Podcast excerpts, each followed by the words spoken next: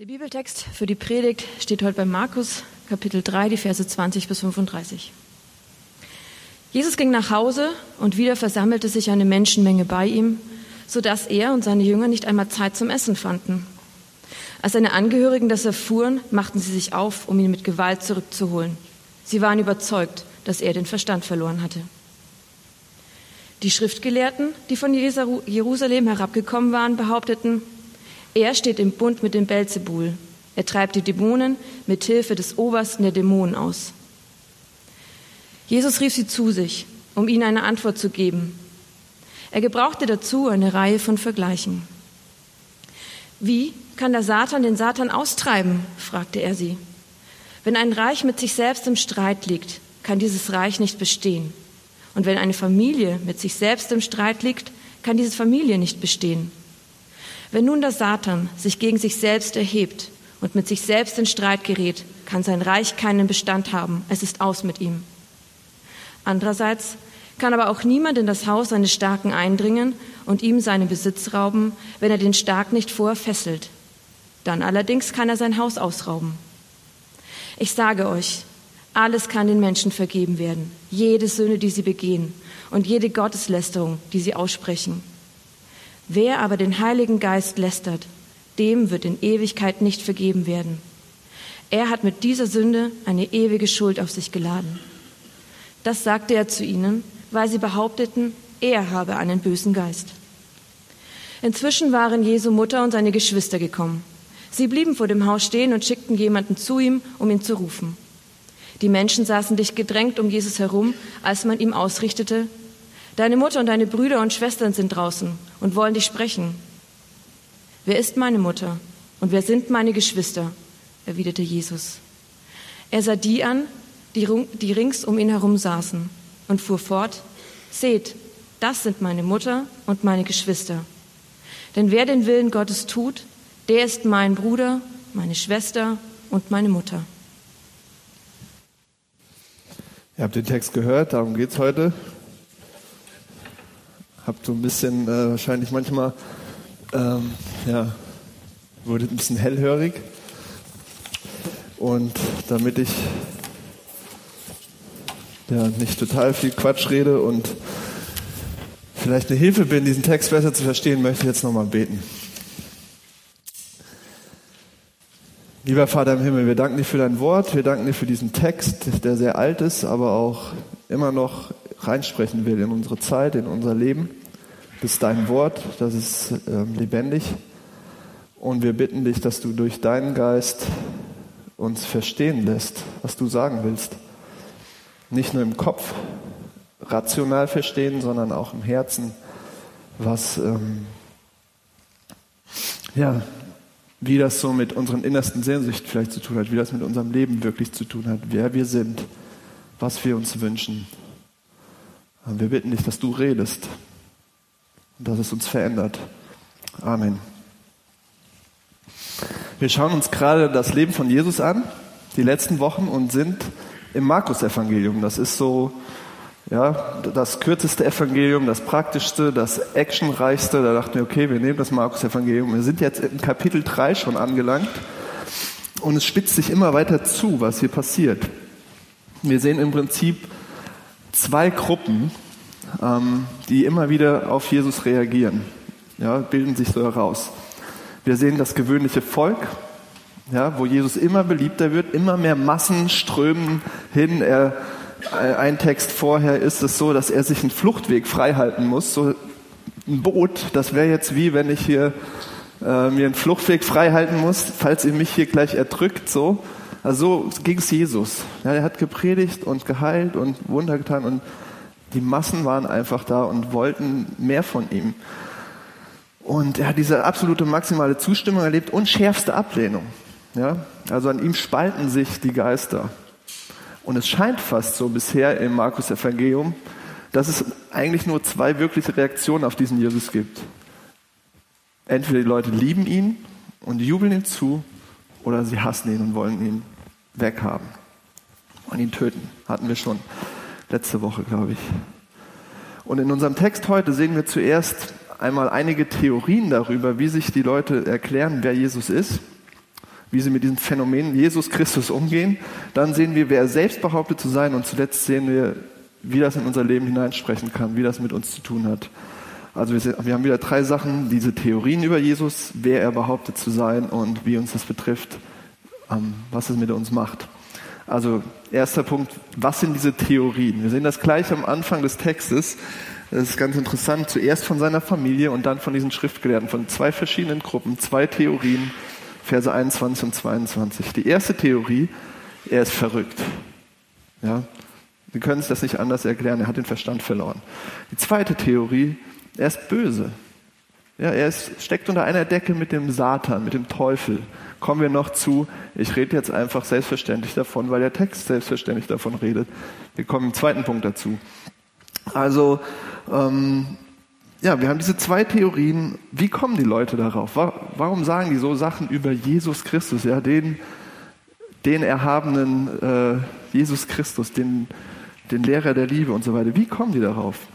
Sie sehen sich das Leben von Jesus an und was Jesus sagt und ziehen ihre Schlüsse daraus. Wie er schlimme Krankheiten geheilt hat, Dämonen ausgetrieben hat, böse Geister, wie er behauptet hat, ich bin der Menschensohn.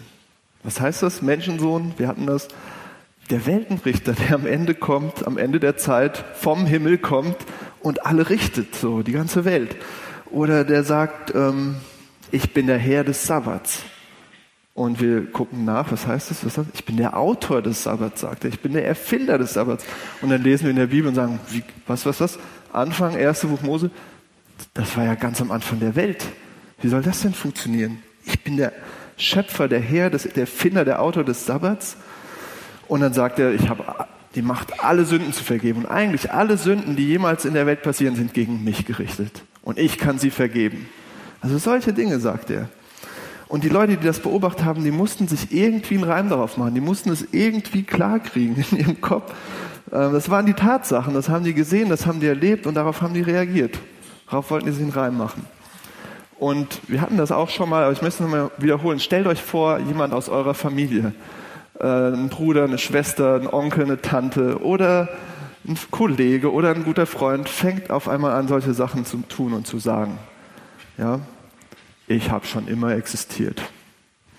Oder am Anfang der Welt war ich schon da, ich habe die Welt mitgeschaffen. Oder am Ende der Zeit werde ich wiederkommen und euch alle richten.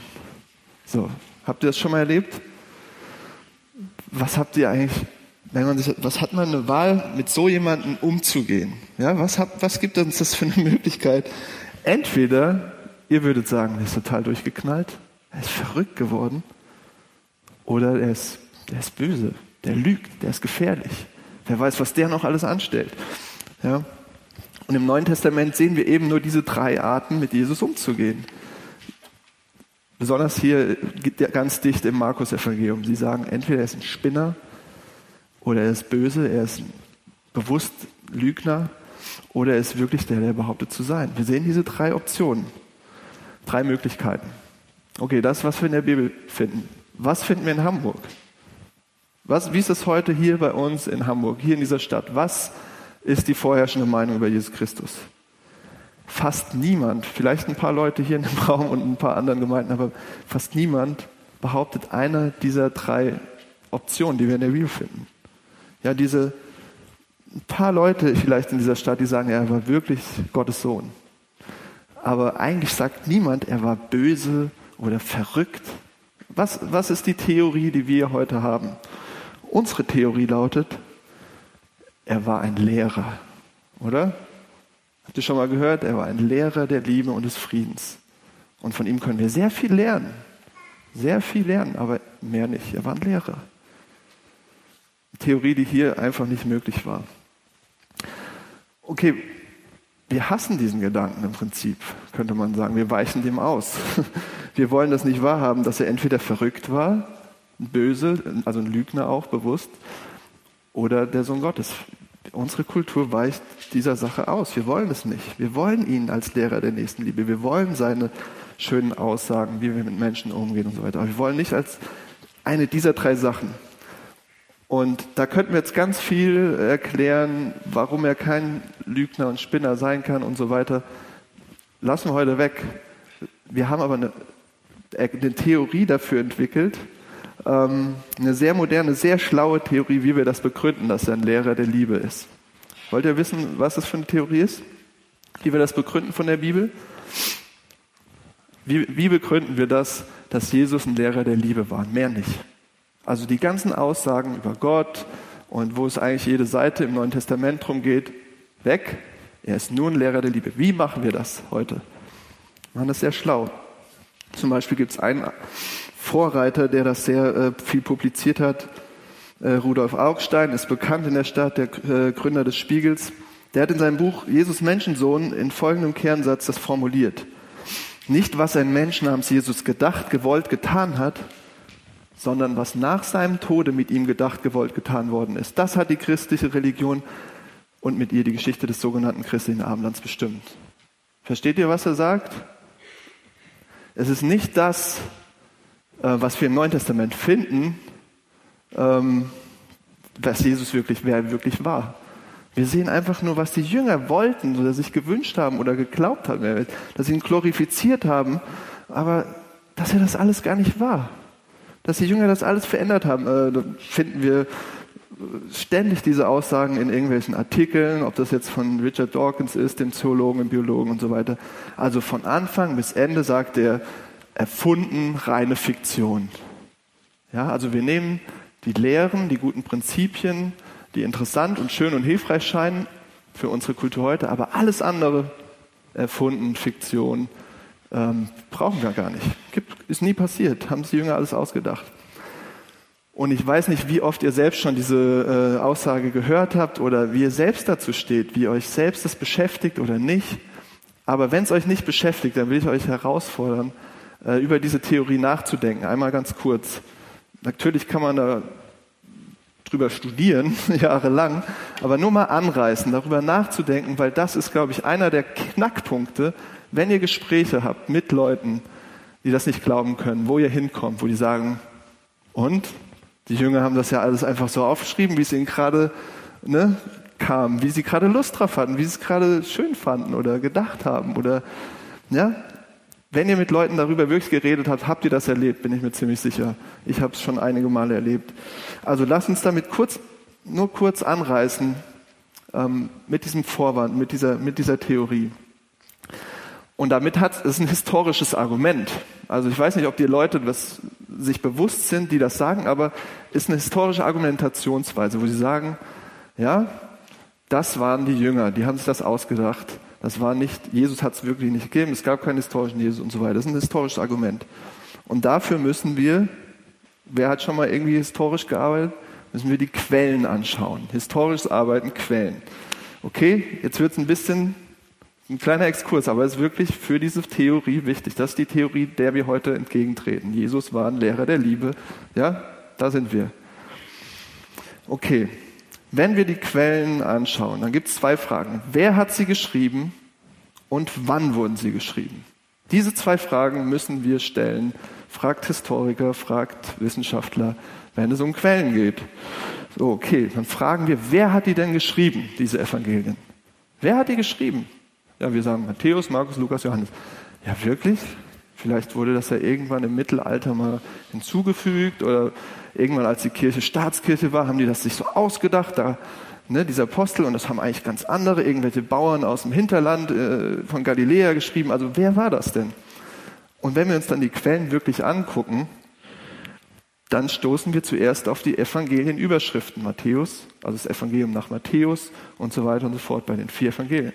Dann fragen wir, okay, ist das eine moderne Erfindung? Nein, es ist keine moderne Erfindung. Das gibt es von Anfang an, von den ersten Handschriften an, die wir kennen. Was sind das für Handschriften? Die ältesten uns erhaltenen Papyrushandschriften des Neuen Testaments stammen aus dem zweiten und dritten Jahrhundert nach Christus. Also nicht aus dem zehnten, nicht aus dem fünften, aus dem zweiten, dritten Jahrhundert nach Christus. Und was finden wir dort? Matthäus, Markus, Lukas, Johannes sind die Autoren in den Überschriften. Also die ältesten Handschriften, die es gibt. Und dann gucken wir weiter, was gibt es denn alles noch für Handschriften über Matthäus, Markus, Lukas, Johannes, also über diese Evangelien. Und dann finden wir was Erstaunliches. Es gibt keine einzige Abweichung. Es gibt nur diese vier Autoren zu diesen vier Evangelien, keine konkurrierende Zuschreibung. Und ähm, schon im zweiten Jahrhundert, zweiten, dritten Jahrhundert nach Christus ist es unangefochten behauptet worden, das sind die Autoren. Das ist schon mal ein historisches Argument. Ist kein Beweis, ja, aber es ist schon mal sehr nah dran und was anderes als irgendwie so eine äh, haltlose Theorie.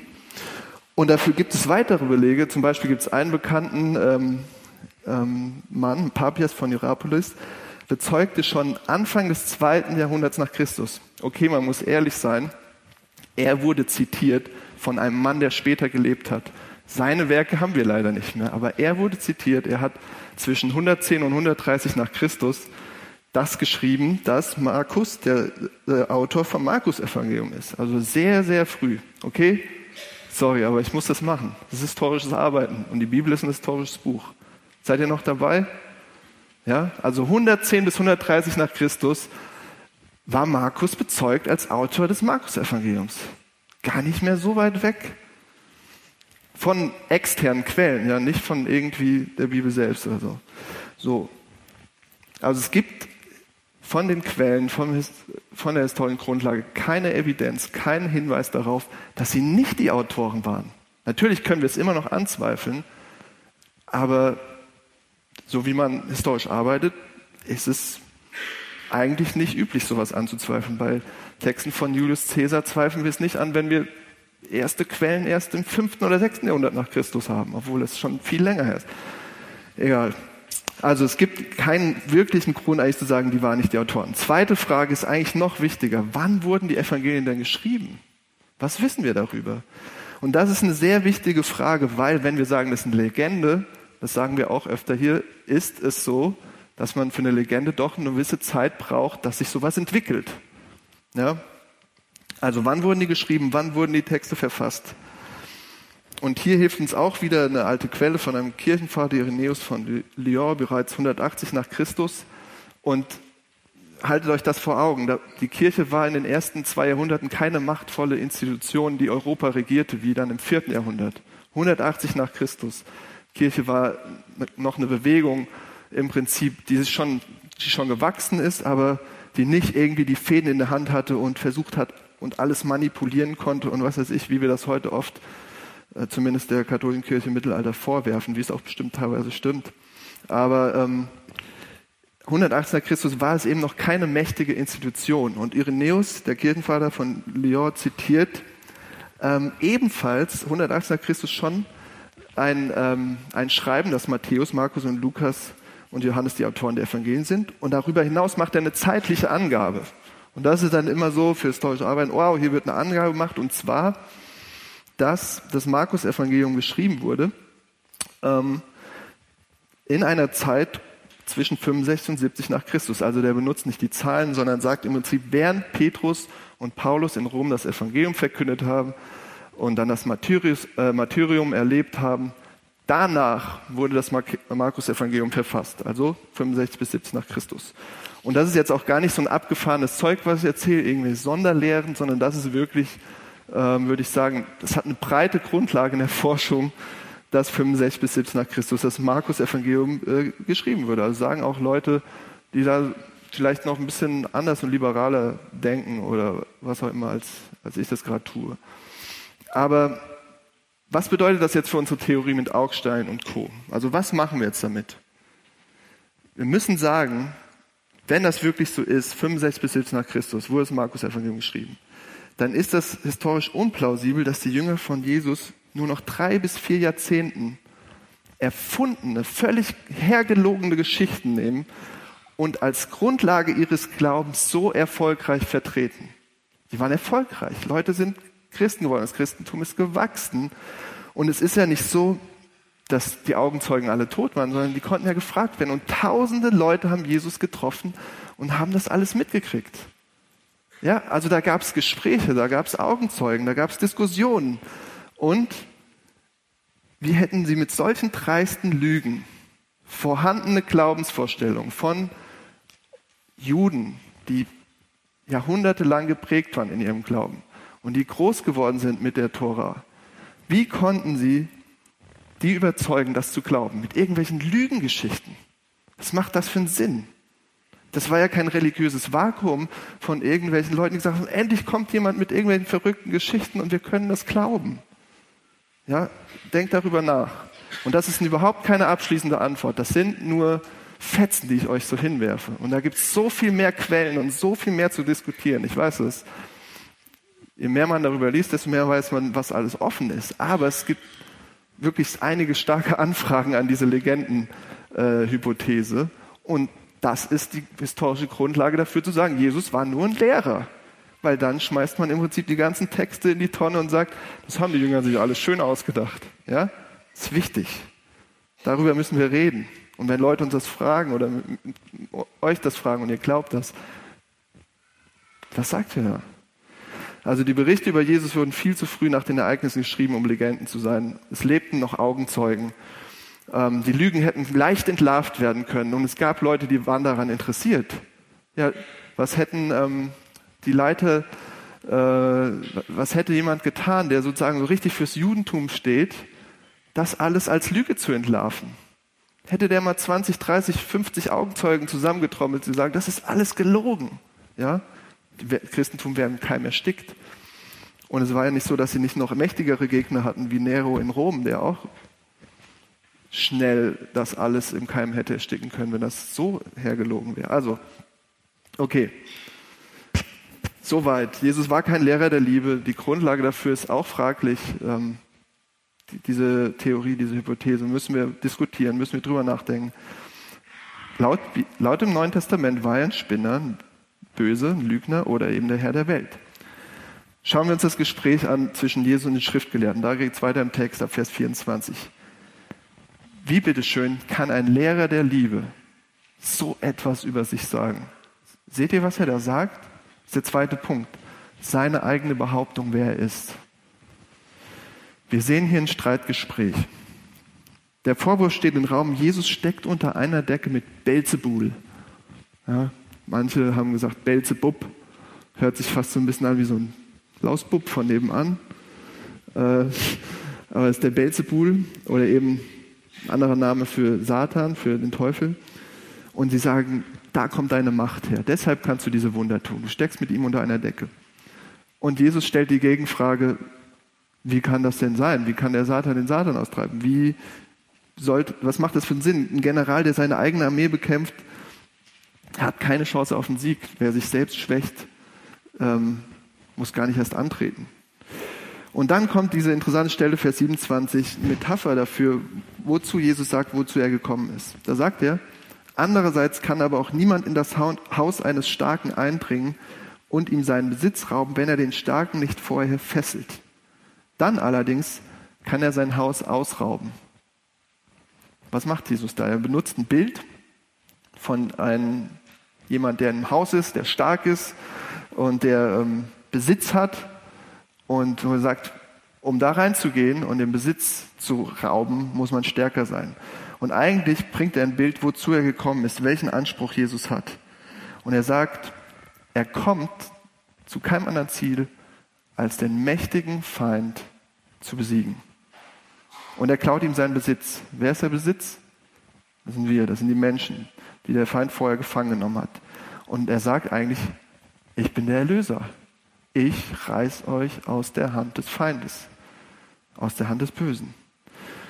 Und was Jesus hier auf einmal macht und für uns, sag ich mal, moderne westliche Menschen äh, ziemlich krass und komisch, er lenkt den Blick auf die spirituelle Dimension des Bösen. Ja?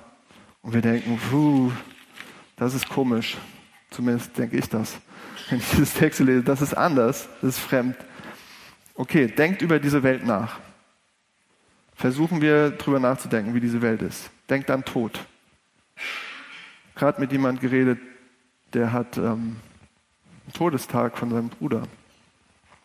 Denkt an Leid, denkt an Verfall, an Ungerechtigkeit, an Armut, an Hunger, an Vergänglichkeit, an all diesen Kram.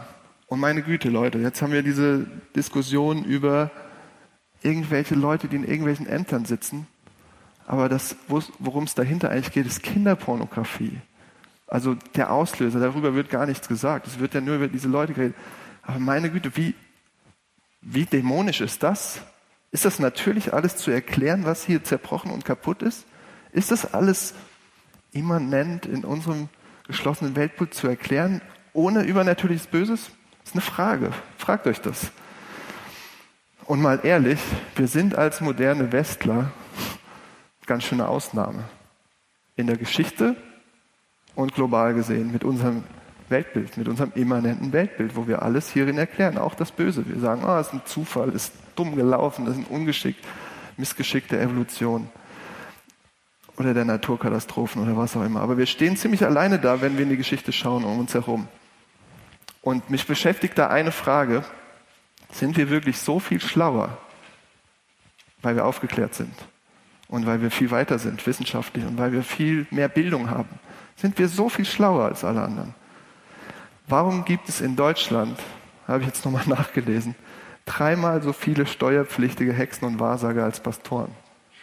Ja, unser Beruf ist ein, ist ein Witz gegenüber was die haben. Es sind 90.000 steuerpflichtige Wahrsager, Hexen, Hellseher. Womit verdienen die ihr Geld? Wovon leben die? Mit, nur mit Humbug und Hirngespinsten und erfundenen Blabla? Ist da wirklich gar nichts? Weiß ich nicht. Also gibt es da nichts, was funktioniert, was wirklich irgendwie doch Kraft hat und heilt und das 90.000 sind wir so blöd, wir Deutschen, dass wir darauf reinfallen, auf 90.000 von denen. Die Bibel sagt, das Böse ist da, ist eine Realität und es ist auch sogar eine Person. Ja, ihr müsst denkt, plant, zielorientiert handelt, das System hat.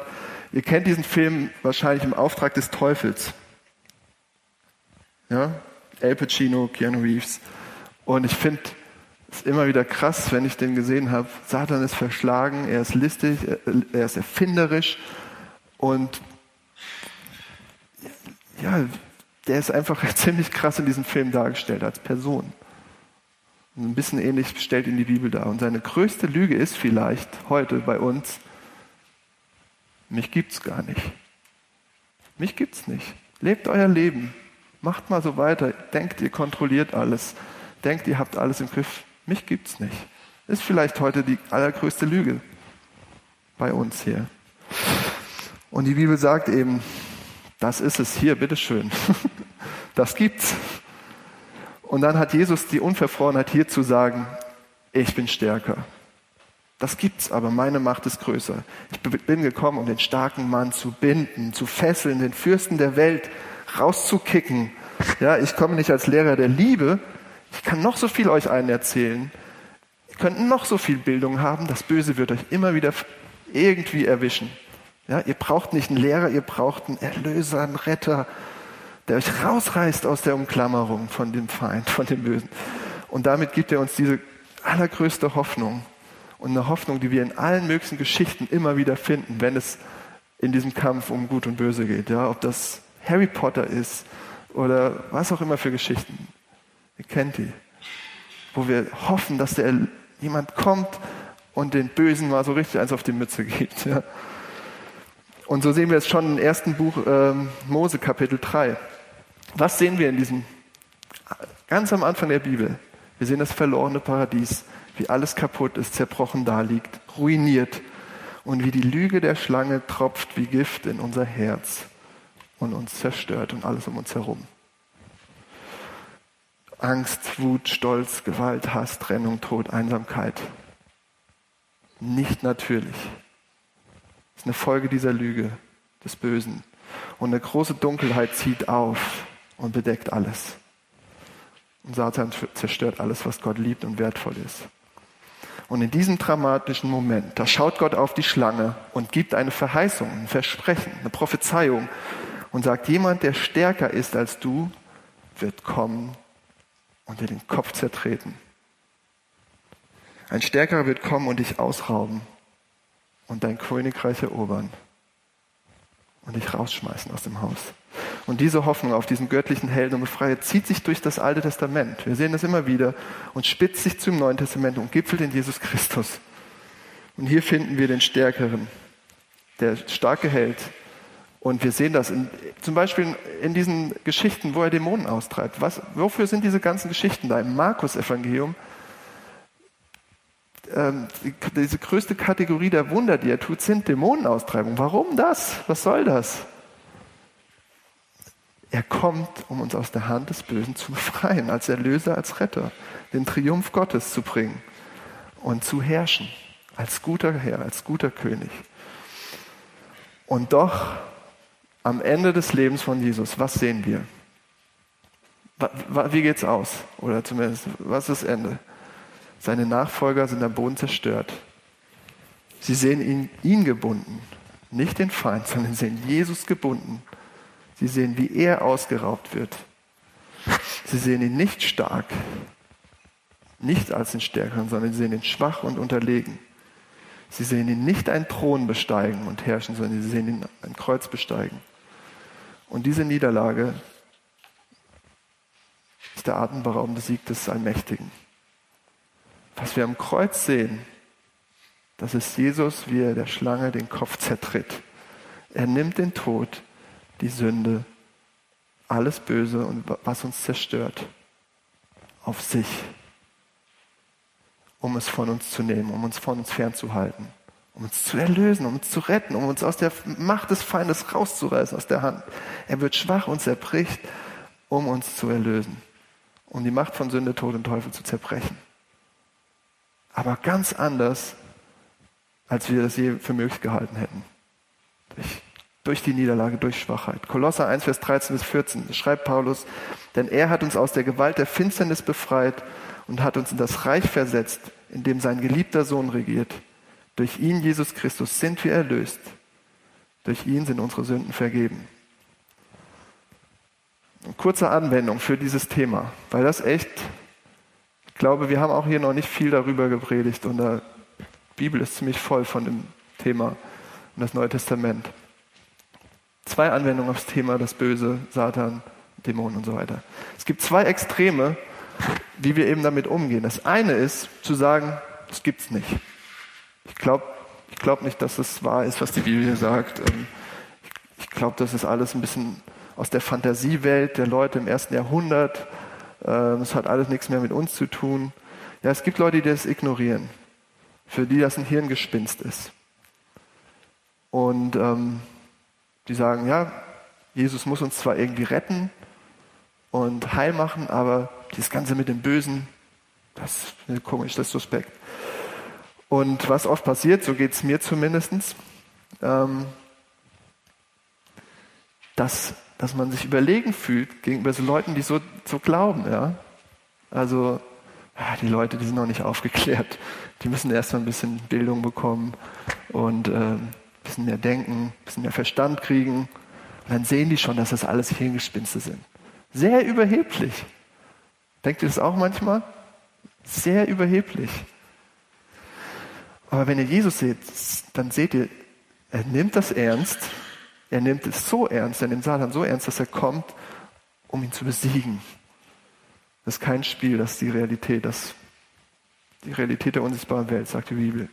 Aber es gibt noch ein anderes Extrem und das ist, einige Leute sehen hinter jedem Busch einen Dämon, wirklich wortwörtlich. Und es mag sein, dass manche Leute vielleicht eine Gabe haben, da mehr zu sehen als andere.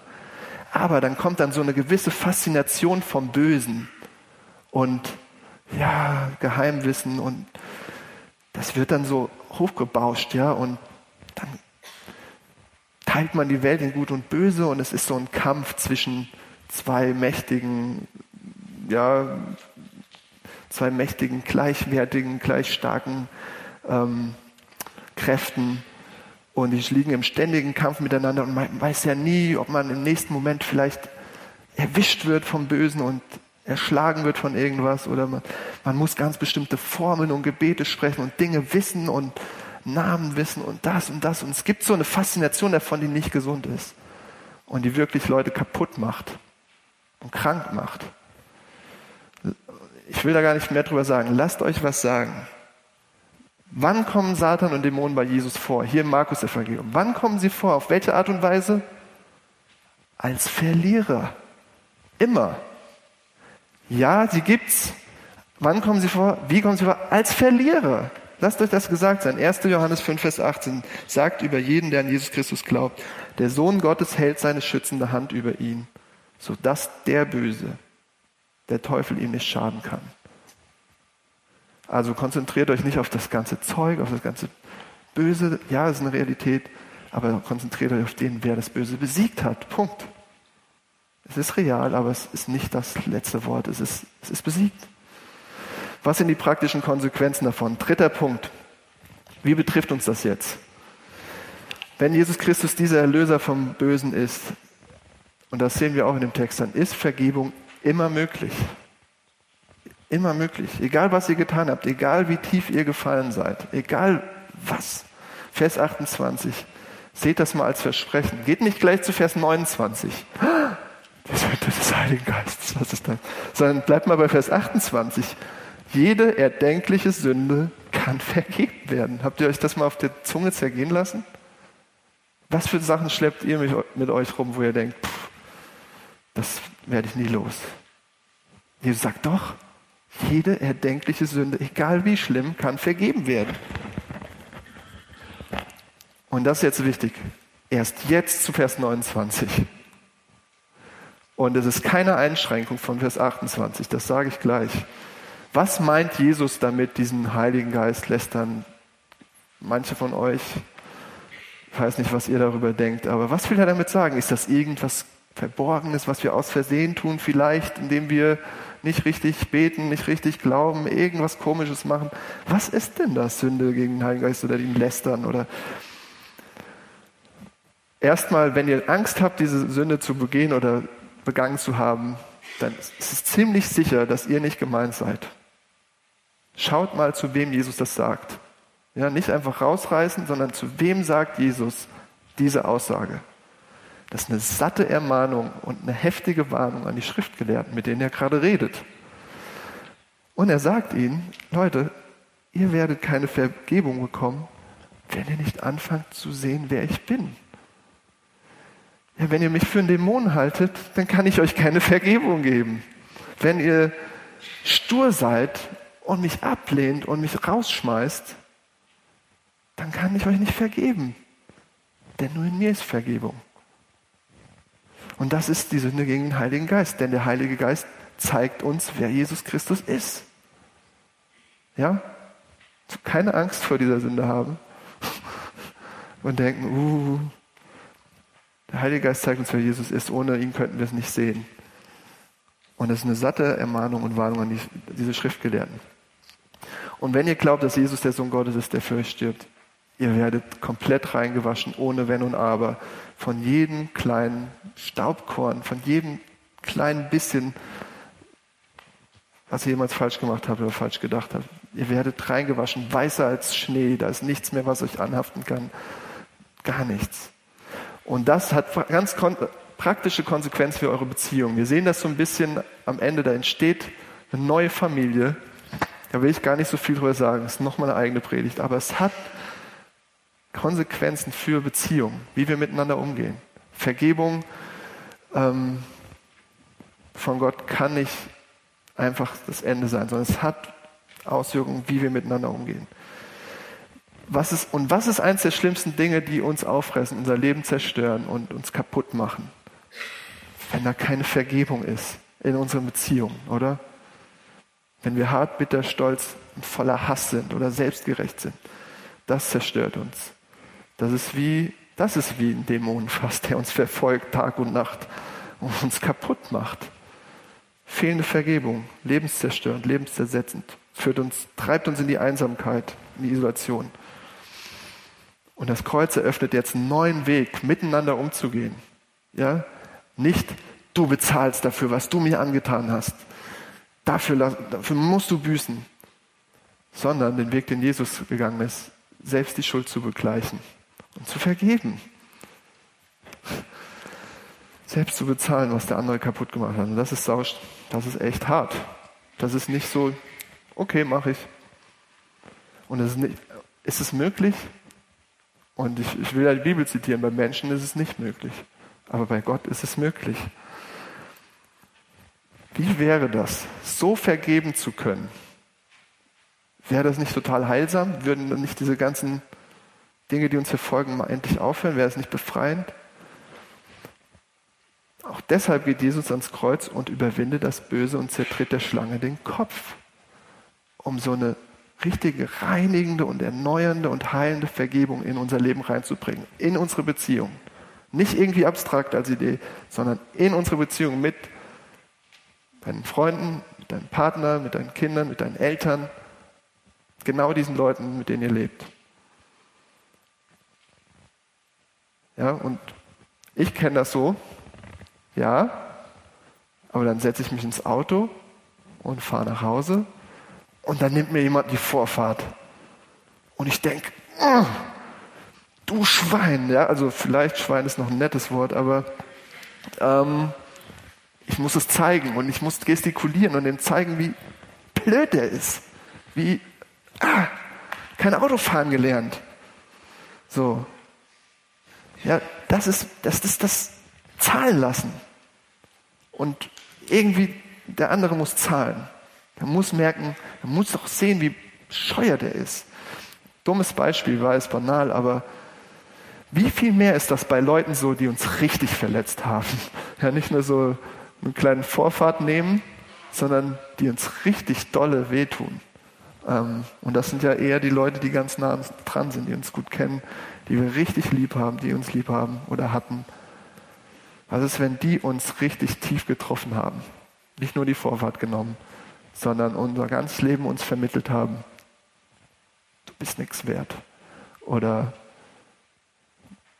einfach immer, ja, wie so ein, so ein Dolch, der immer so sich irgendwo reindrückt in die Seite. Kennt ihr so Leute? Habt ihr so Verletzungen? So? Und je näher sich Menschen kommen, desto krasser werden sie sich verletzen. So sind wir einfach. Und desto wichtiger wird einfach diese Vergebung. Als Papa von drei Jungs, ja, das ist einfach mein Beispiel im Moment, weil ich habe sie jeden Tag, sind sehr nah. Und wie oft fühle ich mich so ungerecht von denen behandelt? Ja, die sagen zu mir, du bist blöd, ein kleiner Kerl, du bist blöd. Ich darf das ja nicht sagen, als guter Papa, als Vorbild. Und wenn es mir dann mal doch rausrutscht, das darfst du nicht sagen. So, ja. Aber da kommen noch dann andere Sachen, ja. Je größer sie werden, desto tiefer treffen sie ein, glaube ich. Und genauso andersrum, eure Eltern. Was für Dinge haben die euch immer wieder gesagt, die tief sitzen? Wie ist es möglich zu vergeben?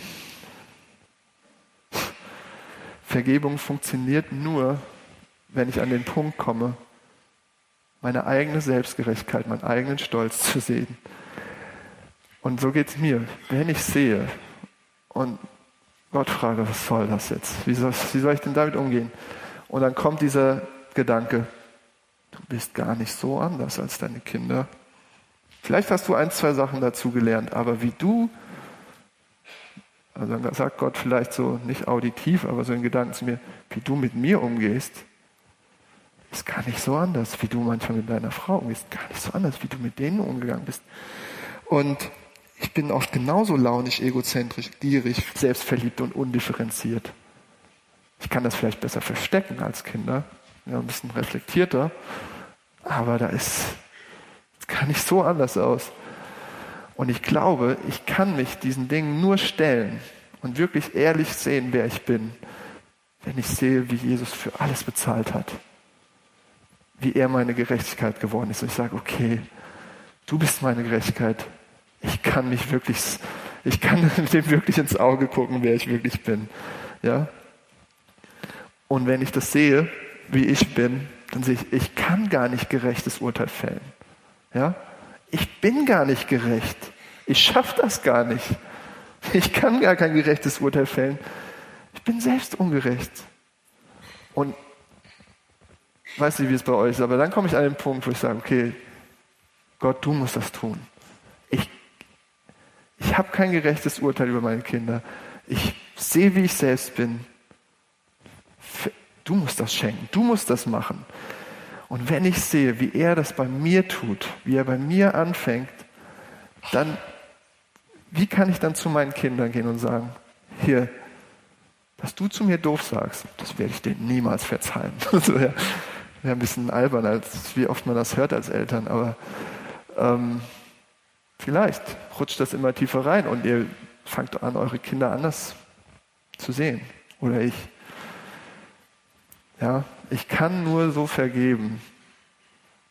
Das ist wirklich eine Freiheit und ein Neuanfang, wenn ich sehe, wie mir selbst zu vergeben ist. Geht gar nicht anders. Okay, eine Frage noch einfach zu diesem Vergebungsthema, die ich mich frage und die ich euch fragen will.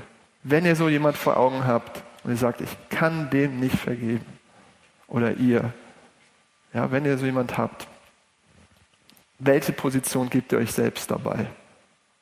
Welche Position nehmt ihr selbst ein? Wie gerecht ist eure Gerechtigkeit? Frage. Also ich komme zum Schluss. Vergebung ist ein praktischer, ganz, ganz praktisch auch hier in dem Text. Punkt. Wenn Jesus wirklich der Erlöser ist vom Bösen. Weil durch fehlende Vergebung kommt sehr viel Böses in unser Leben. Wenn Jesus wirklich der Erlöser ist vom Bösen, dann ist diese Vergebung möglich. Dann sind geheilte Beziehungen möglich. Dann ist diese neue Familie in Jesus möglich. Also lasst uns das leben, wenn ihr wollt. Lass uns das leben. Jesus ist kein guter Lehrer der Nächstenliebe und des Friedens. Er kann uns noch so viel einen erzählen. Wir können noch so viel reden. Wir brauchen einen Retter, einen Erlöser, der uns aus der Hand des Bösen befreit, von Sünde, Tod und Teufel, uns Vergebung schenkt, damit wir anfangen heil zu werden, damit diese Welt ein bisschen heilerer Ort wird um uns herum. Ich möchte nochmal beten zum Abschluss. Jesus Christus, was du beanspruchst zu sein, das geht einfach so weit darüber hinaus, was ich mir vorstellen kann, immer wieder. Das, das ist unfassbar. Und diesen alten Texten immer wieder zu vertrauen, die wirklich gut bezeugt sind, aber zu sagen, das ist wirklich dein Wort, ähm, das redet heute hier. Das können wir nur, wenn du es tust, wenn du es bewirkst, wenn du durch deinen Geist es schenkst und anfängst zu reden. Und danke, dass du es tust, dass du es schon tust. Und wir bitten dich, dass du nicht damit aufhörst. Und dass diese Vergebung von dir, diese Erlösung, diese Rettung äh, für uns ganz, ganz existenziell persönlich wird. Mehr noch, wenn es schon angefangen hat. Und dass wir ja, wirklich mehr Freiheit haben, mehr von deinem Heil haben, von deiner Heilung und das Gute, was du in unser Leben tun willst und bringen willst, dass wir das zulassen, dass wir es nicht blockieren. Schenk das. Amen.